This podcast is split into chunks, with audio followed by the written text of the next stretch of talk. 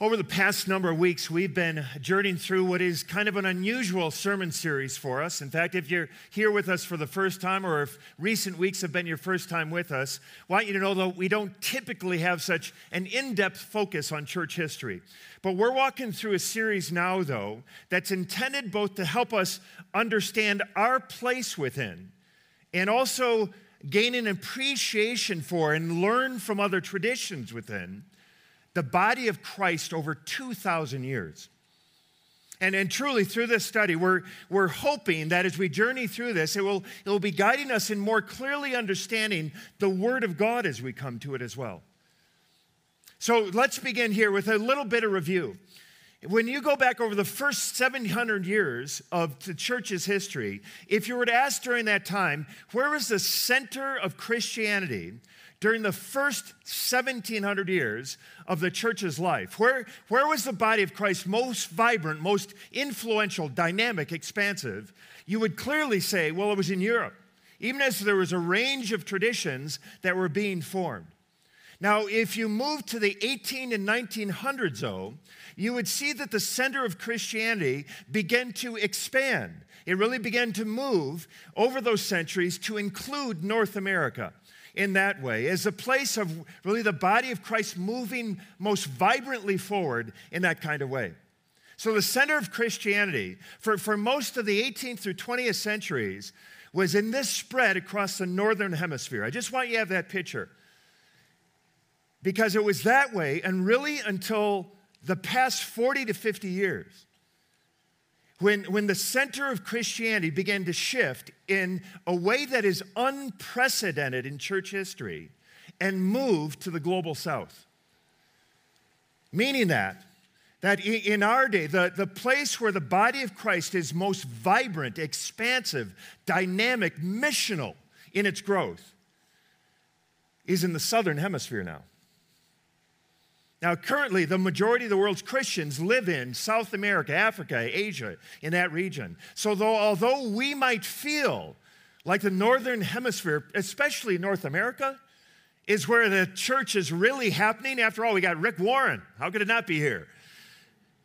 It is not.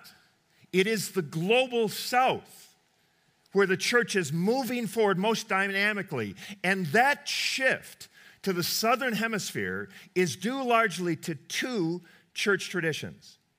One being Roman Catholicism, and the second being evangelicalism, especially Pentecostal evangelicalism.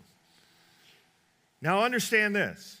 Denominational Pentecostals today number about 200 million people which by some estimates that puts it at the second largest church tradition today, beyond Eastern Orthodoxy, just ahead of it, and trailing only Roman Catholicism. And understand this as well. Added to those 200 million people that are in Pentecostal denominations, there are an additional 300 million people around the world from other church traditions and denominations who would identify themselves as charismatics. Now, charismatics, th- that essentially means those are really kind of Pentecostals of other denominations. Uh, so you could say you could have charismatic Catholics and, and charismatic Anglicans and Anglican churches that are that way. So today, we're going to look at this comparatively new and explosively expansive branch of the body of Christ called Pentecostalism. And to do that, we're going to walk through the three questions we've kind of been prompting us each week in this study. And we're going to start by asking where did Pentecostalism come from? How did it begin? Because the starting points are fascinating in it. And secondly, what are the distinctive teachings of Pentecostalism? And then thirdly, asking what can we learn from our Pentecostal brothers and sisters? Now, as we journey through this, I encourage you to take notes if you would. There's sermon note sheet. It might be help you to keep you on track of what we're talking through. We'll be covering a lot again, and, and also for later reference if that would be of help to you. So let's start with our first question Where did this explosive movement of Pentecostalism come from? Now, just to back up a bit in time, that the roots of Pentecostalism are really in the holiness movements, the revivals of the 18th, 19th century in, in Britain and North America. And, and holiness teaching, if you remember, we mentioned this before, holiness teaching, uh, it really focused on a, a deeper spiritual life, a, a, a greater devotion, a moral and ethical transformation in following Jesus. And perhaps the seminal holiness teacher of those days was an Anglican priest whose name was John Wesley. You know of him. In the 1700s in England. Now, Wesley, along with his brother Charles, taught that there was a second blessing we could experience in which a follower of Christ, by, by the power of the Holy Spirit, could begin to experience what he called Christian perfection, meaning it was a spirit empowered holiness. We, we would grow in Christ likeness to that kind of degree, in obedience and holy living in our lives. And, and Wesley held revival meetings calling people to live this kind of spirit empowered life of holiness, a deeper devotion to Christ. And at these revivals, what started happening was there started to be quite a strong emotional response of people to his message. They started to become overcome emotionally. And as they, as they repented to God, they would cry out. Many were falling down on the ground, calling out to God. Now, this started criticism about Wesley's revivals because people there were so enthusiastic, which actually is the right word because enthusiasm comes from the Greek words en theos, in God. There's an in Godness about it. All right, so that was Wesley in England, 1700s. You got that picture, right? All right. So, having that kind of background to it, now the modern Pentecostal movement that is largely viewed as beginning at the start of the 20th century, and, and particularly with two men, one named Charles Parham, one William Seymour. And the simplicity the unfolding of this stunning movement uh, is, I, I, just want you to catch a picture of it. And, and here's the story. At, at the start of the 20th century, it, it was a time, if you can imagine it, where there was really across the northern hemisphere, I would say, a heightened ex- a spiritual expectation. That there was a census calling for a deeper pursuit of holiness. And again, largely it flowed out of Wesley's teaching. And in 1904, if you recall, there was a great Welsh revival. In, in the course of less than a year, 100,000 people in Wales turned in faith to Christ. Now, news about that revival and other revivals started spreading across Britain and Europe and, and, North America. So there was this global expectation, and there was a similar expectation already being kind of fed in North America. And one man who had that kind of longing, that expectation, was a Wesleyan, a Methodist pastor named Charles Parham, who was also a professor in the great state of Kansas. Little old Kansas. Can anything good come out of Kansas? Well, Parham, he had this conviction increasingly regarding the spiritual gift of speaking in tongues. Now, now speaking in tongues, if, you, if you're not familiar, it's kind of the Greek word for it is glossolalia. I mean, it, speaking in tongues, it is a, a Holy Spirit given ability to speak in a, a human or a heavenly language that the speaker has never learned. So it's described, for example, if you remember in, in the New Testament, in the book of Acts, let's just jump there for a second. Turn to Acts 2. And, and if you remember the setting in Acts 2, Jesus has resurrected from the grave. He ascended to heaven, and before ascending, he said to his disciples, Do not start ministering until what? Until you receive the Holy Spirit. I want you to wait for the Holy Spirit because when you receive the Spirit, as we read earlier, He will come with power upon you. So the disciples of Jesus, the church really, its first season was waiting. It just waited. And this is what happened as they waited. And it came upon on the Jewish feast day of Pentecost. This is what we read in Acts chapter 2 and, and verse 1, those, those powerful verses. Acts chapter 2 and verse 1. When the day of Pentecost arrived, they were all together in one place. And suddenly there came from heaven, can, can you imagine this? A sound like a mighty rushing wind, and it filled the entire house where they were sitting. And, and divided tongues as of fire appeared to them and rested on each one of them And they were all filled with the Holy Spirit and began to speak in other tongues, other languages, as the Spirit gave them utterance. Now, in addition to that picture, we, we see similar expressions of tongues in Acts 10 at the home of Cornelius, Acts, Acts 19 in Ephesus, where the Spirit first came fully on these believers. So we have that picture. Now return back to the 20th century, all right? Let's return to Kansas. And, and there's Charles Parham, who, along with others, is encouraging the regaining of the spiritual gift of tongues. But Parham's teaching was unique among these other teachers in that he began to teach that speaking in tongues was the necessary, the always present evidence of the Holy Spirit coming on somebody in power for the first time, ha- having a baptism of the Holy Spirit. And again, that really hadn't been taught be- be- before Parham brought that forward. Now, Parham hadn't even himself received the gift of tongues at that time, but he began preaching about this on the Bible College campus where he taught. And on January 1st, 1901, he had a prayer meeting for the students of the campus there in which they were praying that the Holy Spirit would come upon them. And at that meeting, Parham prayed over a student named Agnes Ozman. And the description historically is this it was like the glory of God descended on Agnes and she, like those in Acts 2 at, at Pentecost, began speaking in an unknown language. Some there identified it as Chinese, a language that Agnes had never learned herself. And the Spirit came over her so powerfully that it said she couldn't even speak English for the next three days. Now, after that experience, after Parham actually saw the evidence of the Spirit speaking in, or working in tongues through somebody, and then late, subsequently received that gift himself, he started going out on a series of revival meetings across the Midwest. He eventually ended up in Texas, and there one of his students was a, a humble, meek, 34 year old son of former slaves named William Seymour. Seymour listened to Parham intently, and then he headed to Los Angeles to spread the news of this message, this teaching there. And in April 1906, Seymour, who is described again as a, a meek, soft spoken man, had a revival meeting in an old, dilapidated building on Azusa Street in Los Angeles. And at this meeting, April 1906, scores of people received this gift of tongues. There were these ecstatic spiritual experiences. There were miracles they claimed to have taken place there. And all this were in a very rare, broadly interracial gra- gathering.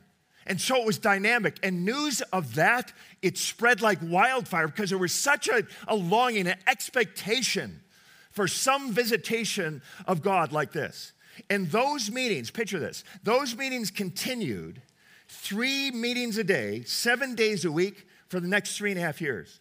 And then even beyond that. The Los Angeles Times, as they heard about this, this is their report from a journalist. Meetings are held in a tumble down shack on Azusa Street, and the devotees of this weird doctrine practice the most fanatical rites. They preach the wildest theories. They work themselves into a state of mad excitement in their peculiar zeal.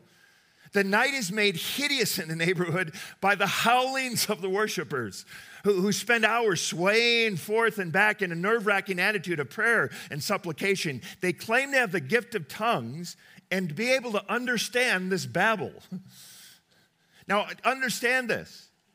That kind of criticism didn't just come from the public media. Other church leaders started giving the same kind of criticism. One of the critics, intriguingly, was Charles Parham himself. Listen to what he said about that gathering. I'm going to edit this down a bit. It, men and women knelt together or fell across one another. A woman, perhaps of wealth and culture, could be seen thrown back in the arms of a man and held tightly thus as she shivered and shook in freak imitation of Pentecost. Horrible, awful shame. This went on for years. And, and these kind of emotional, ecstatic, enthusiastic meetings started spreading across the country. And then the people that had experienced it started going back into their local church congregations to begin to emulate it in their local church bodies. Can you guess how the local church leaders responded? They gave them the right boot of fellowship. We could say it that way.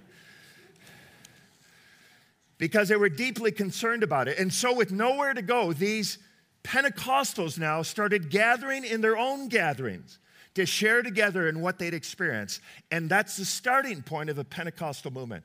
So history tells us that those 1906 Azusa Street meetings are the origin of this movement that is now around 500 million people.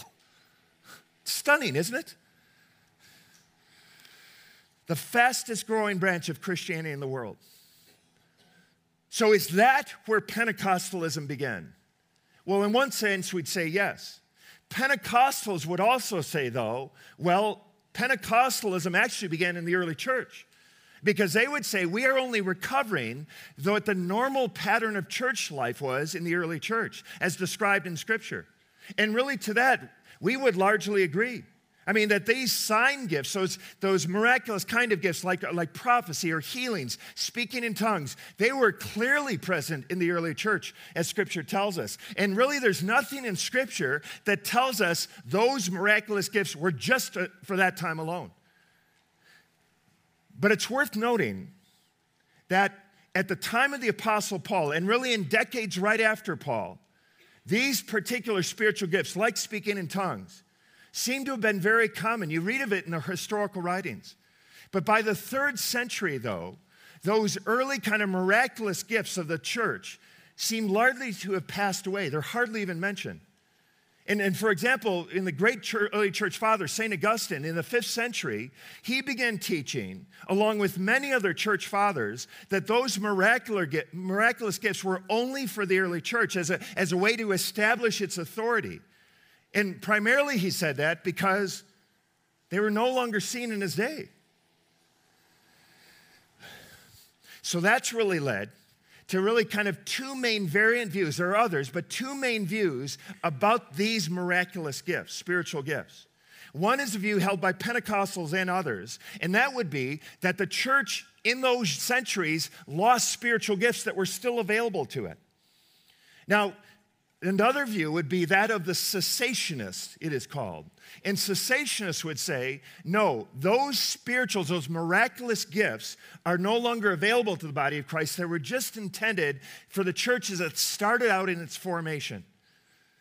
Now, we don't have time to get all into this and study it in depth uh, today, but, but you've heard me say, I disagree with the cessationist view based on what Scripture says because scripture talks about all of these spiritual gifts. And again, it's nothing in scripture that would tell us those gifts are no longer available. And it would also look to some of the ministry that the church is happening around the world and how these gifts are being expressed, often in places other than North America. All right, so that's kind of the seedbed, the, the roots of Pentecostalism, which leads us then to ask so, what are the distinctive teachings of Pentecostalism? Uh, what would they be? And I'll tell you, one of the challenges of trying to summarize Pentecostal teaching is that there's no one central body. There's no one comprehensive Pentecostal organization.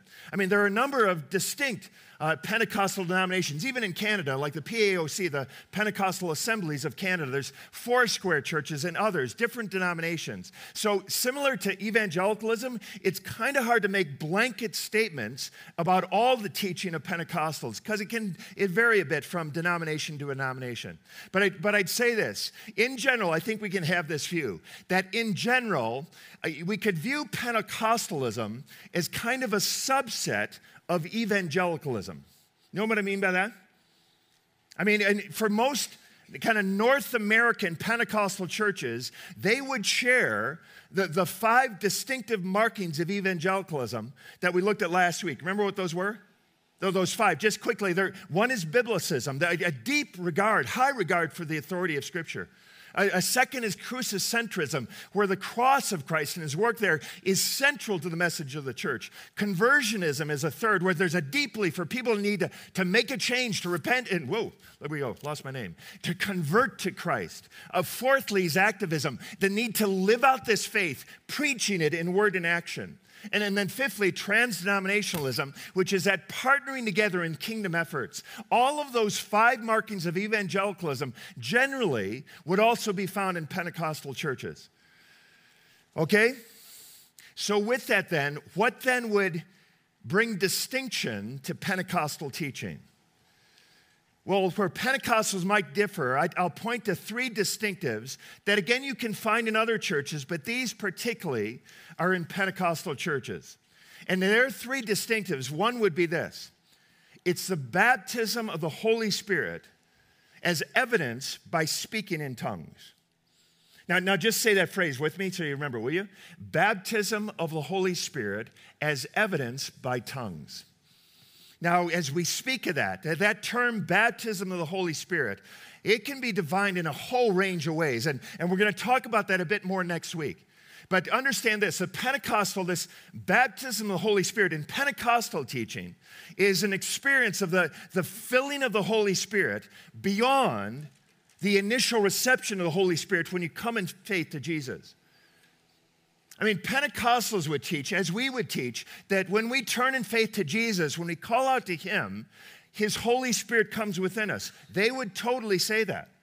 But they would say that beyond that initial reception of the Spirit, there is a second blessing, a second work of the Spirit, in which the Holy Spirit comes on a person in particular power and blessing for ministry.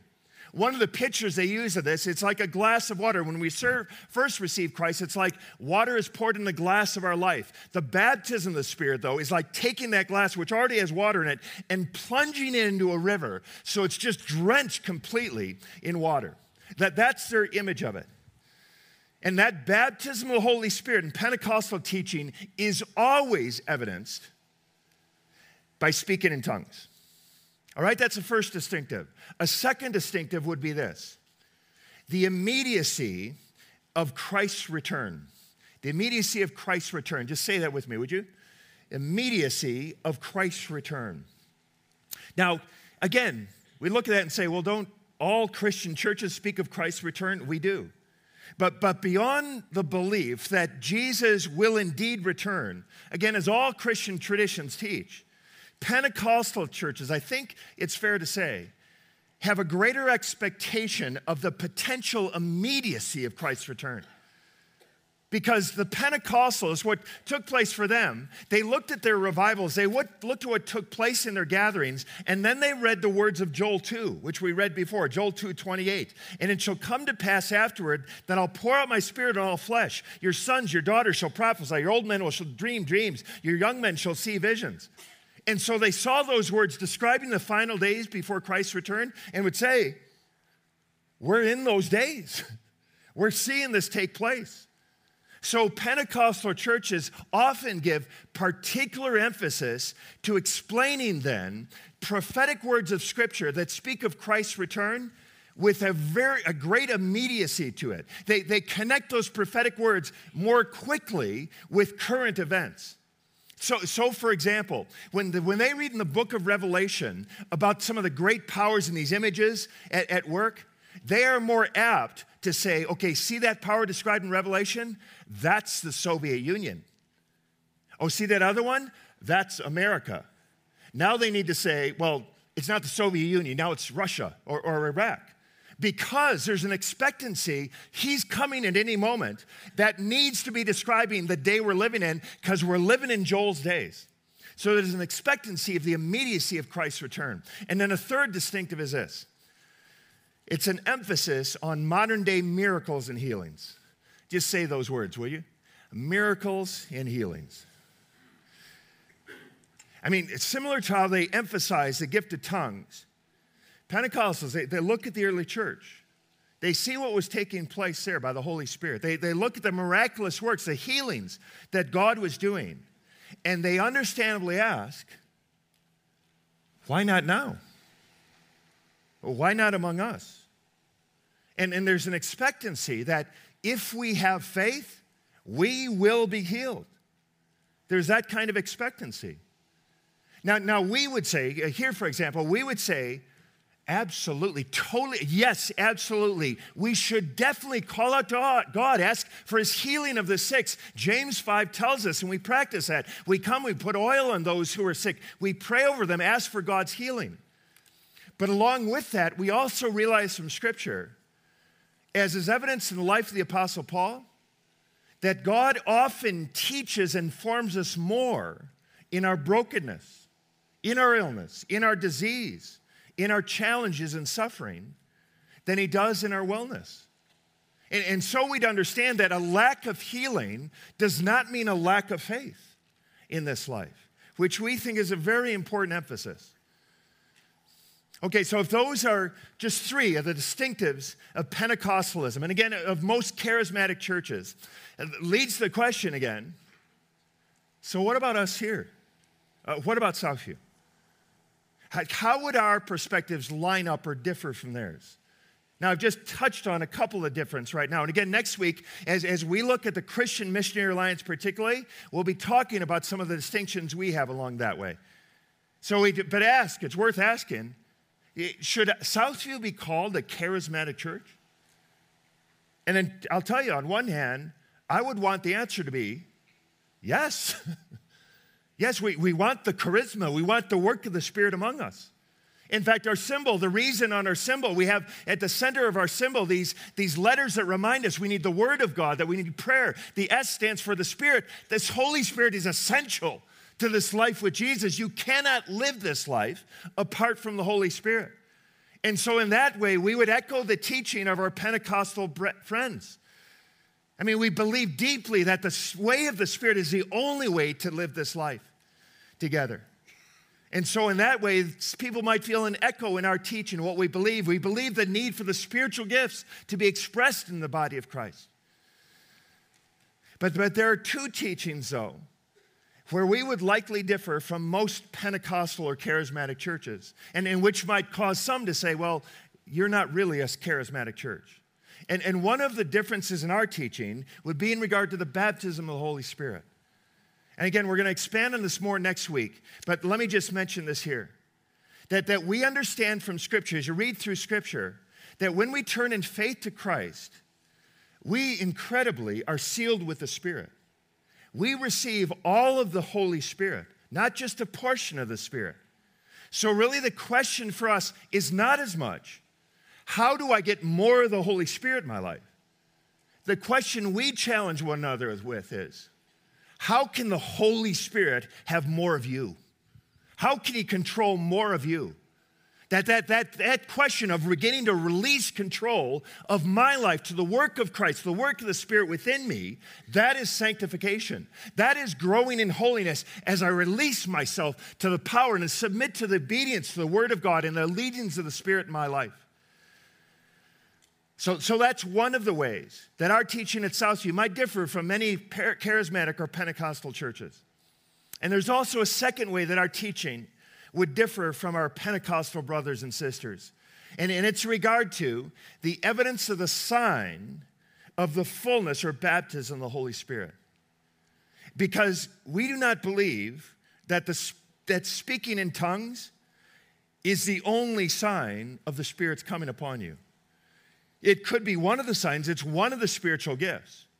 But because we do see in Scripture, in, in, the book of Acts, for example, the first coming or baptism of the Holy Spirit, we clearly, you see in Acts 2, again in Acts 10, 19, one of the expressions early on of the Spirit coming was speaking in tongues by those who came under the Spirit's submission.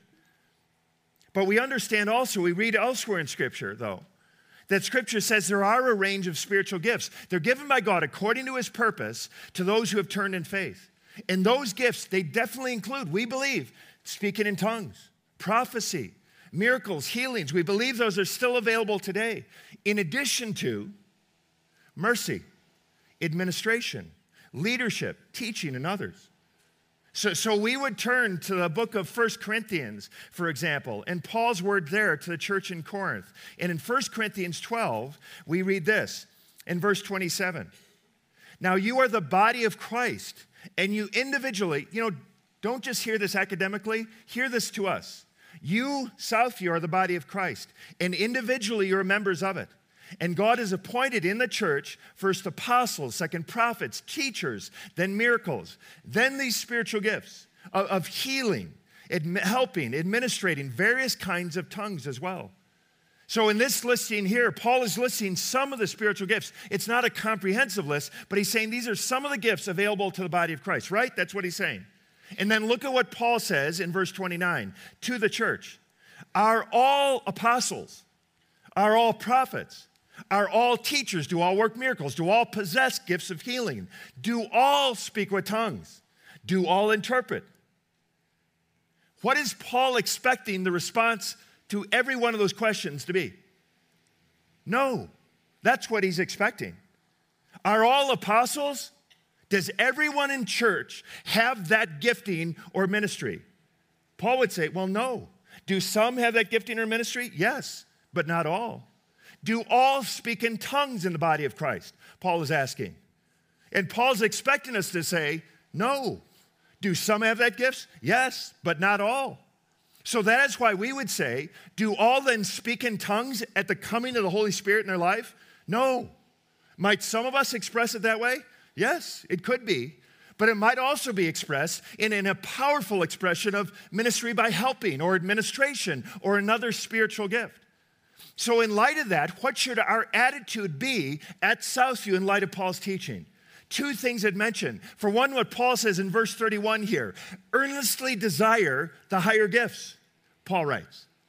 What does he mean by the higher gifts? Well, mentions, he mentions later on, like the gift of prophecy. Paul is saying here to the Corinthians, who really like us, love these dramatic gifts.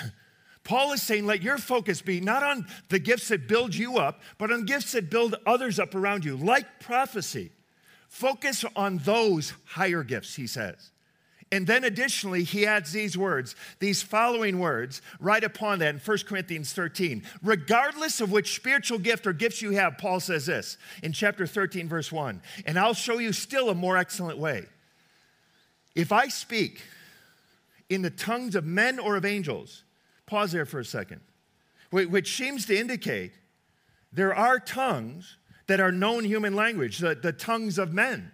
Where, where, someone who doesn't know a human language by the blessing or gifting of the Spirit is able to speak that language by God's prompting, like in Acts 2.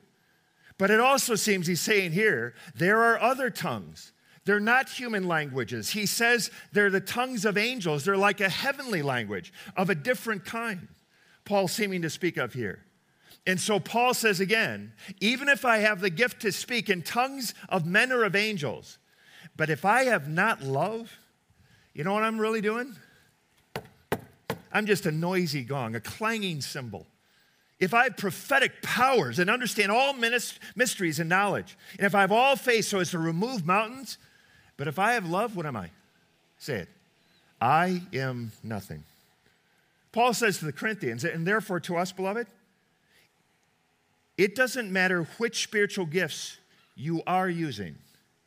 If love is not the driving force behind your use of that gift in ministry, your ministry is just clanging noise to God. It means nothing.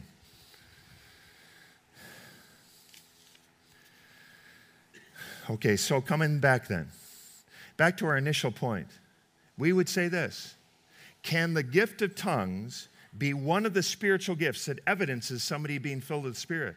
And that we'd say biblically, yes, it, it can be. But it is not the only or even an essential or necessary sign of the Holy Spirit being expressed in someone's life. And again, think of what Paul said in Galatians 5. Paul said, if you want to know what it looks like when a life is fully under the Spirit's control, focus on this. It looks like this it looks like love and joy and peace and patience and kindness, and it looks like goodness and, and faithfulness. It looks like gentleness and self control. That's the fruit of the Spirit. So again, we ask the question okay, so at Southview here, are we charismatic? To some, the answer would be no. In that, in these ways I've just mentioned, we have a different understanding of the baptism of the Spirit. We have a different understanding of the gift of tongues as being a necessary evidence of the Spirit's coming. So, are we a charismatic church? I would still want to say yes. we long for the Spirit, His full expression in us to be submitted to Him. We long for every gift to be expressed that would build up the body of Christ, that would expand the kingdom. Amen? So, in those ways, are we charismatic? I'll say yes. Which leads to a third question for us that I'll touch on. So, what can we learn from Pentecostalism? And I, I, could mention so many things, but let me just note one learning from our Pentecostal friends. And I'll just put it this way What can we learn from them? I think simply this we must live by the power of the Holy Spirit. Will you read that phrase with me? We must live by the power of the Holy Spirit. If, if you're a follower of Jesus, this, think of this the Spirit of the God of creation lives within you, He, he is present there. So Paul would exhort in his letter to church in Galatians, Galatians 5:25, if you live by the Spirit, the Spirit is within you, keep in step with the Spirit. He would exhort, he would plead that end. Or 1 Thessalonians 5:19, he would say, do not quench the Spirit. Because you, believer, you can quench the Spirit's work in your life by turning against him, by disobeying him. God wants to lead you, he wants to guide you, he wants to comfort you by his Spirit. Jesus says that the Holy Spirit, he's going to lead us into all truth. Jesus said as well that the Holy Spirit within us will affirm within us a sense that indeed we are children of God. If we will allow ourselves to be led by him, submit to him by his guidance, by the sword of the Spirit, if we would not quench the Spirit in our lives. If I would invite the Spirit and say, in light of Jesus' words, Oh, Father, I, I pray your Spirit within me would be expressed in fullness of power as I submit to you.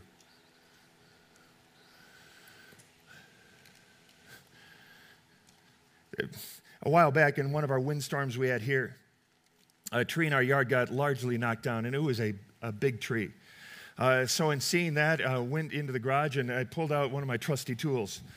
Uh, this baby here. And it's a fine saw, don't look at the rust. I, I pulled it out and went out the tree. These, I mean, these are big branches. And, and the thing was, I went out and started sawing them to break it down into manageable pieces. And I'll tell you, it worked. It took forever, but, but it worked. And I went with this way for a while and then stepped back and thought, what in the world am I doing? I went over to Home Depot and I got this baby. Right? That's what I'm talking about. and I'll tell you, this had way more power than this baby. In fact, I wanted to go to neighbors and say, You got anything you want me to cut down? I'm ready. And I'll tell you, I, I think this is an apt picture for us, friends. Can we live the Christian life this way? Yes, you can by your, your own physical strength, by your own emotional endurance in that way. You can live that way if you choose to. But at least realize this is offered to you. It is not a pathway of ease or delight necessarily, but it's a pathway of power, of ministering by God's strength within you.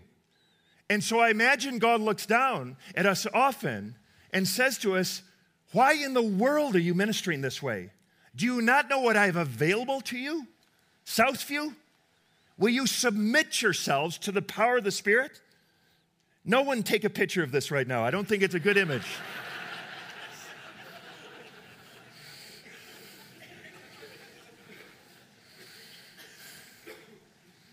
but I think some, it is something we can learn from our Pentecostal friends. Would we minister this way and ask that God would have that work within us? Uh, just this past week, at the first part of this week, I, shared with you last week, I think, that uh, we had a meeting for the pastors of Calgary, a gathering at the Entheos Retreat Center, we gathered just to, to pray for one another uh, and, and pray for our city. And it was a great gathering across denominational lines. There were a couple other South viewers there as well. And, and I think they would equally say it was such a, a distinct time of, a blessing together and, and just being representatives of the church of Jesus in our city. And it, whether Free Church, Reformed, Alliance, Pentecostal United uh, gathered there. Two of the pastors that were there were our long time serving Calgary pastors, over 30 years. Both are Pentecostal pastors, Phil Nordine and Ken Gill. And, and again, the delight in being there with them, in, in ministering in prayer along with them, Eh, I personally, I was just so formed, so encouraged, and, and truly inspired by them. And in just hearing their heart for Christ, their heart for our city, their longing to see God work with power to see the kingdom expand. They're longing to see our church united in our city, in a full awareness of our kind of different distinctives, tradition, tradition. And, and additionally, their desire just to deeply bless those other pastors there. And, and I was one of them. And in fact, as we closed our days of prayer there, and before we all departed, I, I walked up to Ken and I just hugged him. I said, Brother, it is such an honor to serve in the city with you. And he said some uh, very gracious words of encouragement and, and really prophetically uh, over me and added, Clyde, you need to know, I, I, pray for you consistently. And however I can support you, I, I am there. And, and just in, in, that embrace, there is so much that unites us. And, and, and so little, comparatively little, that distinguishes us. Apart from the fact that when, when my brother Ken prays, he like knocks down walls. I mean, that dude prays.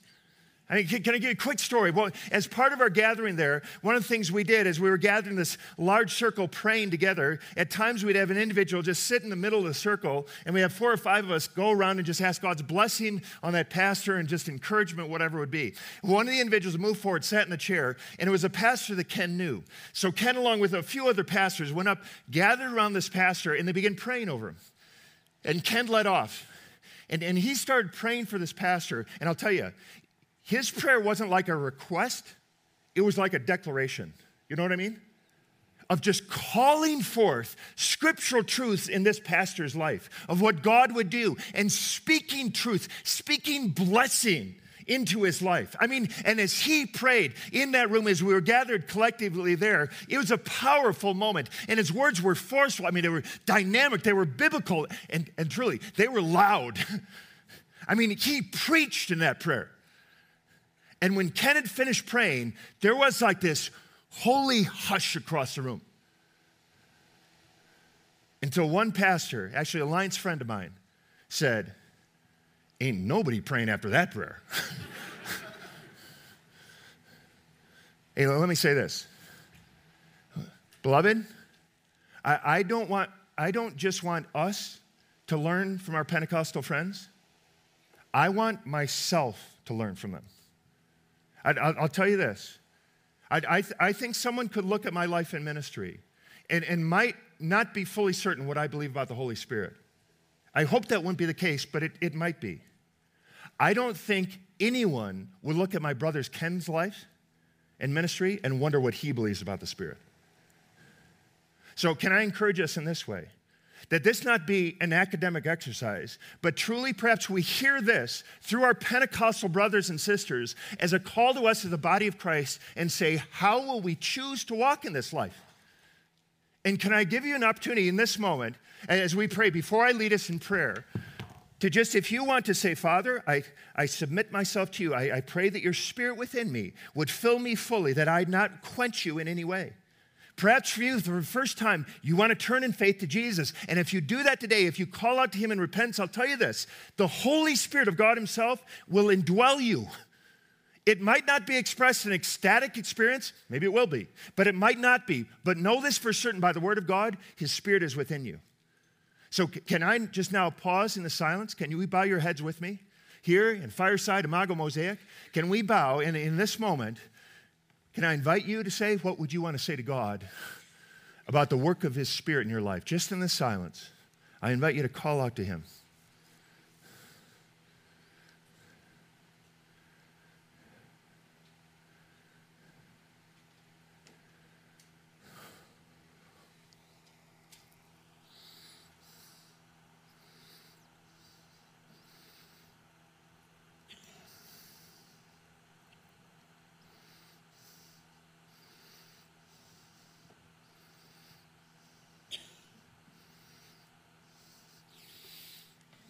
Let me lead us in prayer, and after that, we're going to receive this special offering for this Love in Motion project. And as we receive this offering, even as the worship team leads us, let that be a time of prayer, continued prayer, reflection, resting in God. Because, Father, we come to you now with thanksgiving at the wonder that you would bless us with the power of your Holy Spirit. And Father, collectively, we confess we have quenched your work within us. Within us individually, within our body. And we would pray, Father, would you give us eyes to see where we are hindering your hand? Would, would you give us boldness and courage to hand over every dimension, every room of our life to you, that your Spirit might work within us and fill us with your grace and power? Now, and Father, not for our glory, not just for experience, Father, but, but for the glory of your Son's name and for your, the expansion of your kingdom. We pray this together. And all God's people say, Amen.